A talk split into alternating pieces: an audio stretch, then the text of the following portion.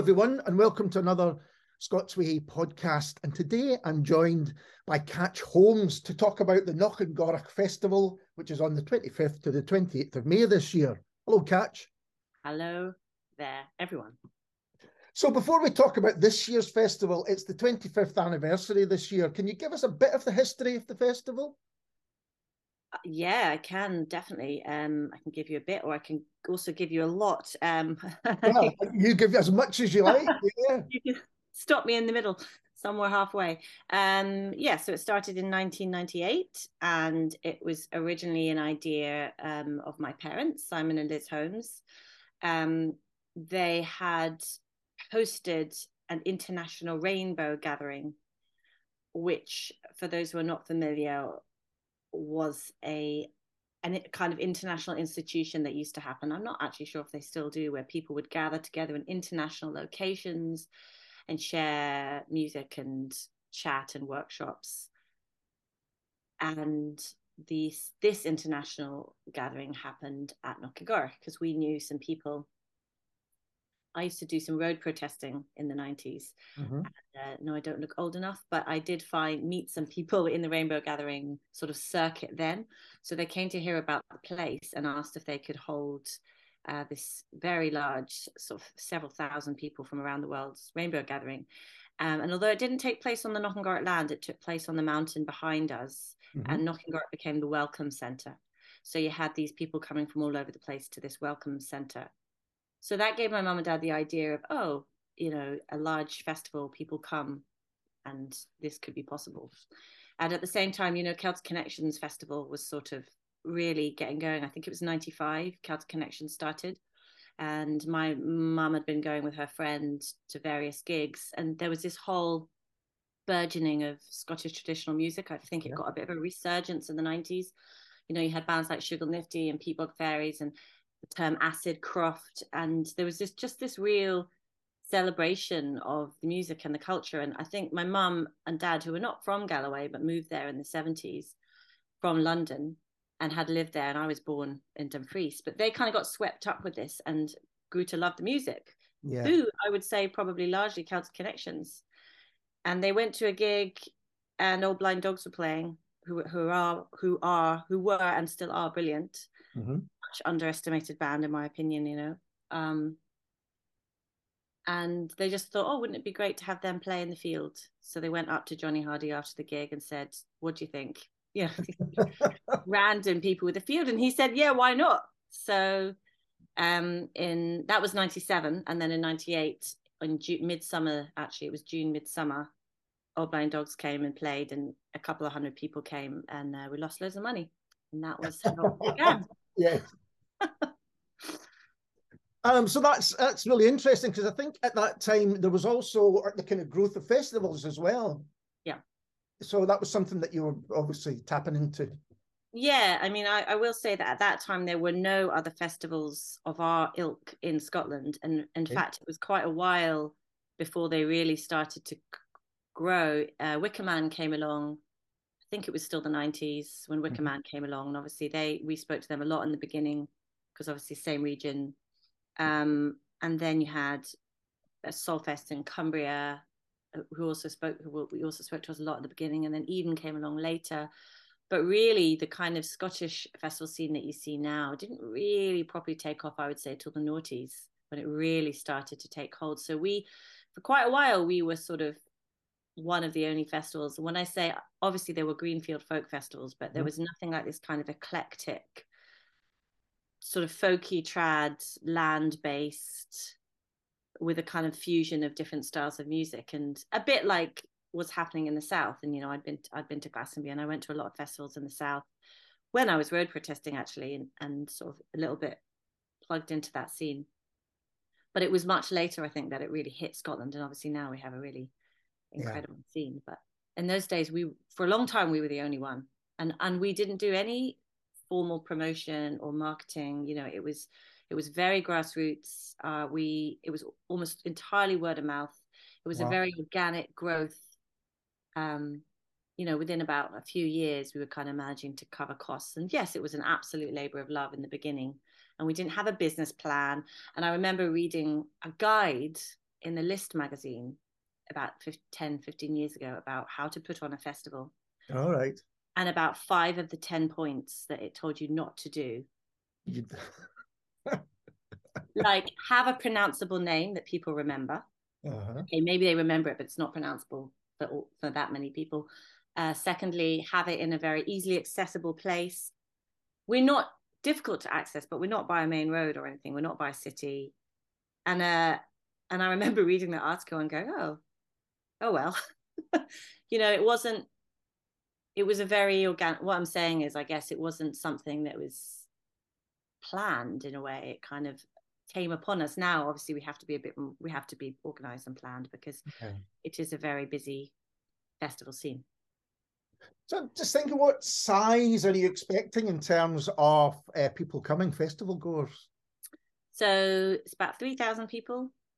Um, we're hoping, you know, we are, we can't get that much bigger because our site is quite mm. small. Um, we don't have eons and eons of extra fields. It's a sort of river valley and it's bounded on each side by mountains and a river. So it's only so big and so many people we can take. But we do have this year places for people to park off site because um, the vehicles are what take up the space. So yeah. if we have parking for people off site, we can get more people actually on the site to camp and enjoy the festival. It does sound like a beautiful place to listen to music and stay. Yes, um, it definitely is. It's on a site that has been populated for many hundreds, if not thousands of years. There's ruins of settlements all along that river valley, and in the southern uplands, which of course where it is, you know, some of the mountains aren't so hospitable for living on mm-hmm. or in. There would have been sheilings and summer houses, but once you're in the, the sort of meadow plain of Knockengorroch, you can see how it's a perfect place for people to have lived yeah. and to gather. They used to play football there, I believe, in, in, in last century, and there was even a school there. And if you look on the old maps, there was a wee castle or a tower, Knockengorroch Tower, and all along that river there were settlements. And so it's and it's very lush the pasture is very green and we call it a natural amphitheater so the stage is made out of local timber and the the music and the bass and there is often bass kind of reverberates off the hills so it's sort of like a natural amphitheater. And so from that initial beginning uh, old blind dogs playing in a field as you said how did you grow it? I mean it was natural so you just kind of little bits every year? Uh yeah. It seems like i can't really remember it's quite a long time ago now. Yeah sure. But um it was absolutely natural so i can't remember what year it was it must have been maybe five years in or something or four years in you know because i was I, I was like oh why don't we have a a tent for people to go to to dance later after the bands are finished because for a while what would happen is somebody would play tunes on the main there was only one stage then they would just sort of play tunes and people would dance after the bands had finished. And obviously, if it rained, that was an issue. And we thought, why don't we put a tent in with a sound system, mm-hmm. basically? And that was kind of when we, I knew Mungo's hi fi. I knew the guys, Doug and Tom, because they're sort of a similar age to me and they were, you know, kind of hanging out in fields in the same places as me. And I was like, oh, why don't you come and play in the tent? Yeah. And they're like, delighted to do so because, you know, there aren't that many opportunities to play bass music like that um, quite late into the night um, and such a beautiful location. So they were really up for it. And so that then we had another venue. And then slowly at some point we brought in workshop venues. Uh, I sort of developed all of the teams. So to begin with, it was like 11 of my friends and we did the bar, we did the gate, we did the, and then that kind of sort of, I developed that into develop, you know, departments. We had the gate department, the traffic department, the bar department, the kitchen department. It, it was, yeah, it was slow. It was like it wasn't like, oh, we're going to do five venues this year. It was like each year there was something a little bit extra. There's something a little bit extra. Then my brother kind of was like, right, he had a, you know, he has a venue which is like dedicated to dance music, more underground ground styles of dance music. Um, yeah, it was slow, slow and and steady. But I mean, you've got Mungo's Hi-Fi playing again this year. Is it the case that bands return once they've played? They want to come back and play again. Yeah, most bands want to come back and play again. Yeah, I would say yeah. we try not to have bands, you know, in two consecutive years. Right. Mungo's are an exception because we've sort of, you know, uh, we use their sound system for the tent for the whole four days. So all of the DJs go through their system, and they have such a a good sound system for bass that a lot for a lot of the bass DJs, kind of the bigger names, they are. It's a well, actually, all the names are sort of attracted by the fact that they get to play through Mungo's hi-fi sound system, and they just become a bit of the, you know, kind of like a bit a family now. Mungo's, you know, they've all got children, and their children have all grown up coming to Gorak and, you know, they've buried their hamster. Their family pet is buried on the hillside. You know, they've just kind of become part of the fabric now. Um, but Old Blind Dogs, Old Blind Dogs are back this mm-hmm. year uh, and they played it the very first year and that was something for our 25th year we wanted to celebrate some of the relationships that have formed over the last 25 years and just kind of look at where we've all come i suppose. So what can people expect this year if they attend? So there's a range of music from sort of folk traditional music to electronic and dance music and quite a few things in between quite a lot of hip hop um, the bigger names are on the Bow Green stage, which is the big turf roof stage in the middle of the site. And there's bands like um, Zentone, which is a collaboration between two pioneering French dub bands, High Tone and Zenzile, who are two kind of the first sort of French dub um, big names, but have played not so much in the UK. Right um, they sort of follow on the success of the French dub band we had last year, Loop, who went down really, really, really well. And then we've got Cut Capers, uh, the Langham Band, which is Scottish band, uh, who are another sort of French sort of soul jazz electronic band, quite hard to define. Yiddish Twist Orchestra, coming up from London. Akram Abdul Fattah, who is a Palestinian violinist, sort of virtuoso, who also plays sort of pop or rock, and he's actually doing a fusion with a, a collaboration with a Scottish piper that we've hooked them up together. So that's going to be really cool. That's some of the live acts, and then there's also a drum and bass Bad Company, which is a kind of really old school established drum and bass name, like one of the first drum and bass. We always have like to have a few old school names. Um, and then Mungo's are bringing actually an enhanced showcase this year. So they've got three MCs coming Aziza, who's brand new, uh, Marina P and Solo Banton, um, oh my god, we've got loads. Ceefax Acid Crew, Radioactive Man. I'm always quite surprised because people kind of come out the woodwork sometimes. Like I have a friend who's a really big folky, and he was like, "I'm coming to Knockengorroch because you've got Ceefax Acid playing." I was like, "Oh, that's totally not what I expected him to say." He's like, "I've got to come." So, um, yeah, I mean, it's it's definitely for curious people, people with open minds. and those are the people that we want, you know, I mean, you will discover something at Knockengorroch. Like you will not have heard of everybody on the bill, and we know that, and that's fine. And we think we've got to a point where enough people trust they will discover something they love, and it's rare that someone doesn't come up to me and go, "This was amazing. I discovered this." You know, completely un sort of unsought out, if you were, and it surprises me every time, but it does always seem to happen. So. And how do you begin to program a festival like this? Well, you don't really stop thinking about it, I suppose. I mean, whenever yeah. you're kind of going about, bands kind of come up on the radar, don't they? You know, someone says, "Oh, this was great," or "Have you seen that?" or somebody's coming to town, or you hear a tune on the radio, and things come into your consciousness, or you've seen something at another festival. So you're thinking about it all year. But I would say that we really start to put the bigger names in place in the autumn, um, September-ish. We start to book in in earnest. But then we're programming right up until January, really, the next year, February, with more sort of local names and up and coming names and new names. And we've got established relationships. So we have some long standing relationships with agents. So sometimes they'll suggest acts to us because they know kind of things that we want, or somebody will be touring and they'll be like, oh, so and so's on tour. Do you want them? Yeah. And I think it would be a good idea to let uh, people know how they can get tickets and uh, other details. Hmm. Uh, so all available on the website, on the knockengorroch.org.uk website. Uh, we we're expecting to sell out, but we won't know that until we get closer to the time. Tickets are selling well, but we would advise buying your vehicle passes at the very least in advance, because vehicle passes are where the main sort of pressure of selling out is. And yeah, vehicle passes we're on an advanced sort of price at the moment. They will go up closer to the time and we're on a sort of final tier before the last sort of gate prices come on.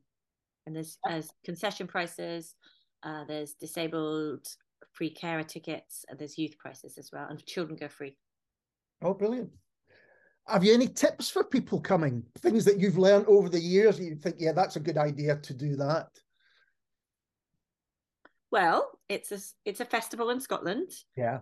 Uh, be prepared for every weather possibility, even if the weather says, "Oh, it's going to be really rainy," or the weather says, "Oh, it's going to be really sunny." Be prepared for the other, because mm-hmm. it's uh, in the hills, so it's a bit of a microclimate. So although you know sometimes I'll glance at the weather forecast, I tend not to take the weather forecast too seriously because you never know what you're going to get, and you could get the whole range of weathers in one in one in four days. So be prepared. Bring sun cream and wellies. um, what else? And warm clothes, but also you know bikini or whatever. Uh, and, and there's plenty of food and drink on site and all that. Oh yeah, yeah, yeah. So there's two bars, three bars, and lots of food stalls, um, and lots of uh, just normal stalls as well for you know shopping if you want to buy nice things, um, music stalls. Bring your children. Lots of people bring their children.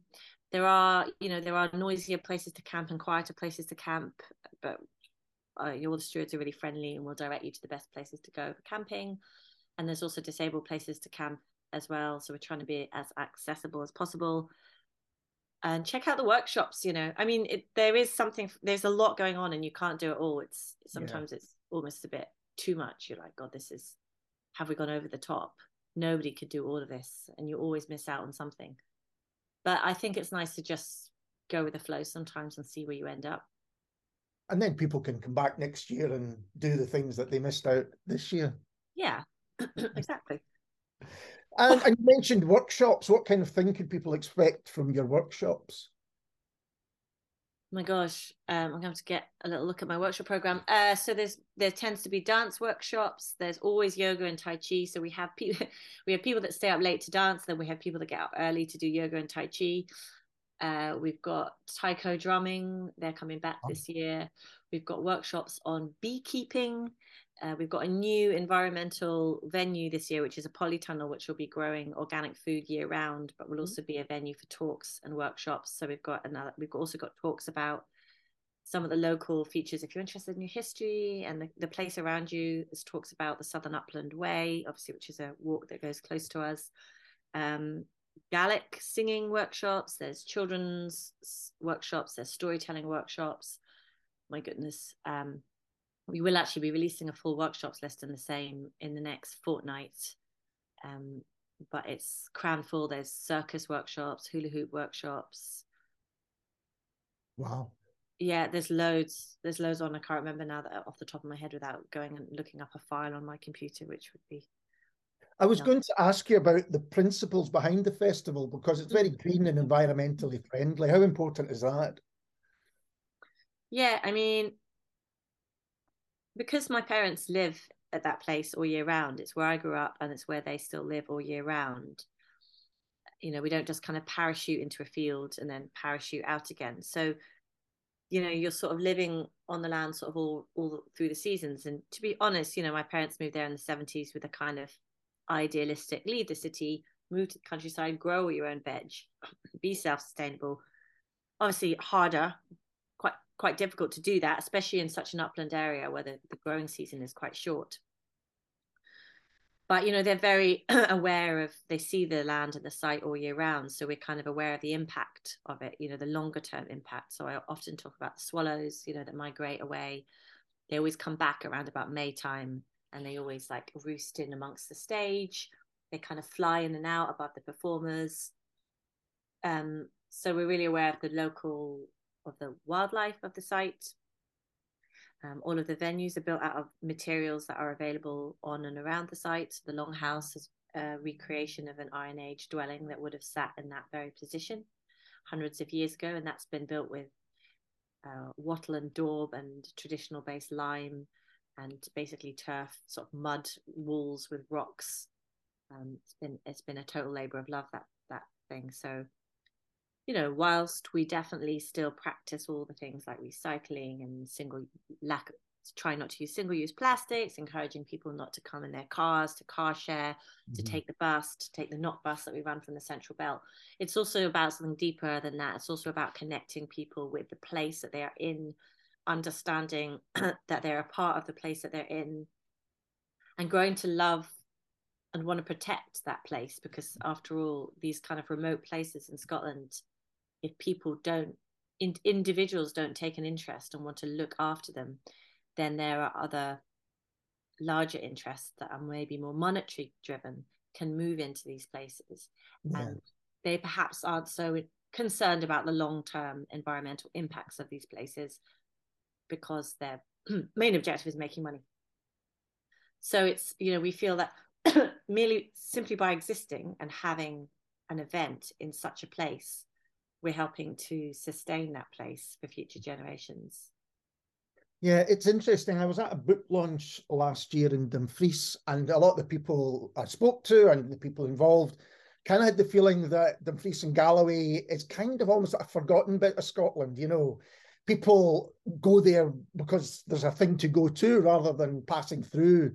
Um, I guess with the motorway, that's probably just done that. So is it you've explained the importance to it, but is, it, how do you feel about Galloway and the arts? And and you know, do you think it suffers? I mean, you've got oh Book Festival, of course, which is great, but again, it's not the easiest one to get to. No, I mean, don't get me started. Uh, Dumfries and Galloway is um, where I'm from, mm-hmm. and I, you know, I feel uh, I, I, live in Edinburgh now, but I'm down in Dumfries Galloway a lot. and sort of relocating and putting my child in school there for a bit. Uh, it's absolutely one of the kind of forgotten gems of Scotland, as they call it. You know, a lot of tourists come to Scotland, they fly to the Central Belt, they go to the Highlands, and off they fly again from Glasgow, Edinburgh, or they drive up on the motorway from the south, straight up the M74, up the corridor, and completely miss out. And I find myself explaining to people outside of Scotland a lot where Dumfries and Galloway. I'm like, you know, the big lump that sticks out in the southwest of Scotland. Oh, it's it's quite a large lump actually. It sticks out quite a lot. It's actually quite big. And they're like, oh yeah. I'm like, well, that's where I'm from. I'm like, it's quite an interesting place. the history is interesting. Mm-hmm. You know, there was the Kingdom of Galloway, which was a separate kingdom to the rest of Scotland, had affinities with Ireland and Scandinavia at one point, as much as it did with Scotland and even England and Cumbria. And um, it's very rural and a mm. lot of Scotland has rural challenges. But I think the difference, one of the differences about Dumfries and Galloway is it's it's not very populated and it's quite big. Mm-hmm. Uh, it doesn't have any kind of you know crofting status, even though in reality it's not as high as the Highlands. There's no Munros, just Corbett's. Yeah. But it is quite a high mountain range. It is quite a significant mountain range for Scotland, but it often gets lumped in with the lowlands. Mm-hmm it gets called the lowlands because it's south of the central belt. So it doesn't really fit very well into the kind of quick and easy view of scotland in a way. Yeah. Also there's issues about you know language and heritage and obviously it was a gaelic kingdom at one point but a lot of people don't know that. And i have people saying to me still oh gaelic wasn't spoken in dumfries and galloway and you know i've done quite a few gaelic projects down there um, and worked with the some Gaelic musicians and sort of put them in residencies. There was Oran Bahri, which was about an, a Gaelic song. There's another one now about the Merlin Project. But I think that the kind of, in a way, the diversity of the history of the place makes it harder to sell externally, if that makes sense. Yeah, it does. Um, I think that's probably right because even saying oh it's the borders is a very different thing from Jedburgh to you know to where yeah. you. It's really really different, and you know we we never had the kind of Victorians coming in and so or Sir Walter Scott kind of creating this air of romanticism about. I mean we had we had Rabbie Burns sure, yeah. and he was great, but you know and everybody claims I mean, everybody claims Rabbie Burns pretty much. I mean, he was definitely from the southwest. No one can deny that. Yeah. But um, I don't know that he's. I mean, export wise, I don't know that Rabbie Burns is successful. Like everyone's heard of Auld Lang Syne, but how many people know that Rabbie Burns wrote it? You know, mm. don't know. So we, you know, I find I find it fascinating because I find the history of that area particularly interesting because it is in a kind of geographical crossroads of the whole of the United Kingdom. Mm-hmm. Because it is placed between Cumbria, Ireland, Scotland, and Wales. You know, Northumbria on the east, Cumbria below, Ireland to the west, Argyll and the Gaels and Scotland to the north. So at one point it was very multilingual, and it would have had tri- it did have tri- the tribal peoples in medieval times of all of these language and it was also one of the main ways to get to Ireland and still is, you know, over land. So, for example, when they used to drive the cattle over from Ireland to London, they would always come down through southwest Scotland and and perhaps again now with Brexit, it's it's the frontier. Yeah, it, it's the land frontier in a way between, you know, uh, this island and and Ireland, Ireland or Europe as it may be. Yeah. So it, it's it's a fascinating sort of slightly underexposed part of Scotland, and I, I guess I sort of quite keen to do as much as I can to to bring the word of, of the place out there because it's also incredibly beautiful. But because it's not that as touristed as some parts of Scotland, it also means that how would I say this? There is more leeway for larger commercial interests to do things with the land that might not always be the best for the land and community. Yeah, that's interesting. Yes. But of course, in the summer, the kind of northwest of Scotland in particular is nose to tail almost these days, you know. So if you want a part of Scotland that's a bit quieter and is equally beautiful, you know, Dumfries and Galloway's a good place to go. Absolutely, yeah. We could be doing the Highlands and, and the Islands and Skye a big favour because I know Skye is absolutely overrun in tourist season. Mm. Um, I was like, we can take some of them, send them our way. Um, yeah. And I was thinking, um, I've been going back out to gigs and theatre, and there's just a real enthusiasm, it seems to me, maybe after initial concern after COVID and lockdown, but that people are just so willing to be entertained and to see live music and all of those things. Is that an exciting aspect of the festival? Well, we, I think, uh, as with many live music institutions, we had, you know, this time off. Worrying time. This time to really think about what, why, what we were doing, and why we were doing it, and, and whether we could do it again. Yeah. Um, and I guess you know we did come to a position where we were like, when when obviously we had to deliver the festival straight after the pandemic because we had all these ticket holders that have been holding their tickets for three years, but we were like, this is very stressful. It's a lot of work. Do we want to continue? Why are we continuing? Right. Um, and you know, and after some thought, after 25 years, and, and it, it is a milestone for us as well. It feels like a long time. We were like, for reasons that I said before about what we're bringing back to the land, we sort of thought, yeah, you know, we do want to continue bringing benefits to the land. And one of the ways to bring attention and profile and and duty of care is by making people aware of this place that exists. So we decided to carry on, but we were very much like, we don't know what it's going to be like going forward. And I also work with venues because I also represent some bands. So mm-hmm. I I think that the industry is in a different position depending on what you do. From our side of things, we are selling well. Mm-hmm. And I think that is due to a combination of factors. I suspect that outdoor events feel safer if you are concerned about pandemic related issues. Mm-hmm. Um, younger events possibly do better because younger people are less concerned. Um, also, you know, it is our 25th year and we're making a massive song and dance about that. And I think people are delighted that we're back and, and that we are continuing so we've done okay but i i know from my work as an agent mm-hmm. that the live music industry is still struggling to get back to where somewhere near where it was before uh, there's still reschedules happening there's still backlog from uh, from the pandemic and and also people are well you know cost of living mm-hmm. enclosed venues maybe older people are still concerned about these things I don't know. I don't know where we're going with that, but and I also don't know where we're going. I mean, I'm like maybe this is just the 25th year and that's why we're doing well. Maybe next year it'll be awful. You know, I I, I don't know. We this is this is a this is a bum on the edge of your seat business. You know, you don't you you just don't know what's coming. Uh, and I guess you know you don't do it unless you're okay with a little bit of risk and a bit of excitement because then when it does work, obviously it feels great. Now, this might be an impossible question to answer, but is there anything that you're particularly looking forward to? I know you've told us how much is going on, so it may be impossible, but is there something that you think, yeah, that's going to be special? Yeah, I always have a little top picks that's like my own personal top picks that I say to all my friends and like, you know, because as I'm putting the program together, I'm like, oh, oh yeah, oh, that's unusual. Yeah. You know, there are a few special commissions happening because it's our 25th year. Um, so the Mungo's set on the Sundays. They've they've never had three MCs before. That's going to be amazing, I think. And they've not ever performed before those three MCs either. So that's going to be a big show. Uh, we've got a commission with Oceanallover, who are a performance art group based in Dumfries and Galloway, which is kind of going to be based around adders, which are a slightly endangered species species these days. Right. Um, we used to see a lot more in the site, but with the, the advent of commercial forestry since the 80s, it's taken away a lot of their habitat, as has other industrial land operations in the area. Mm-hmm. And we're seeing the decline of quite a lot of local species that when I was younger, we used to see a lot of.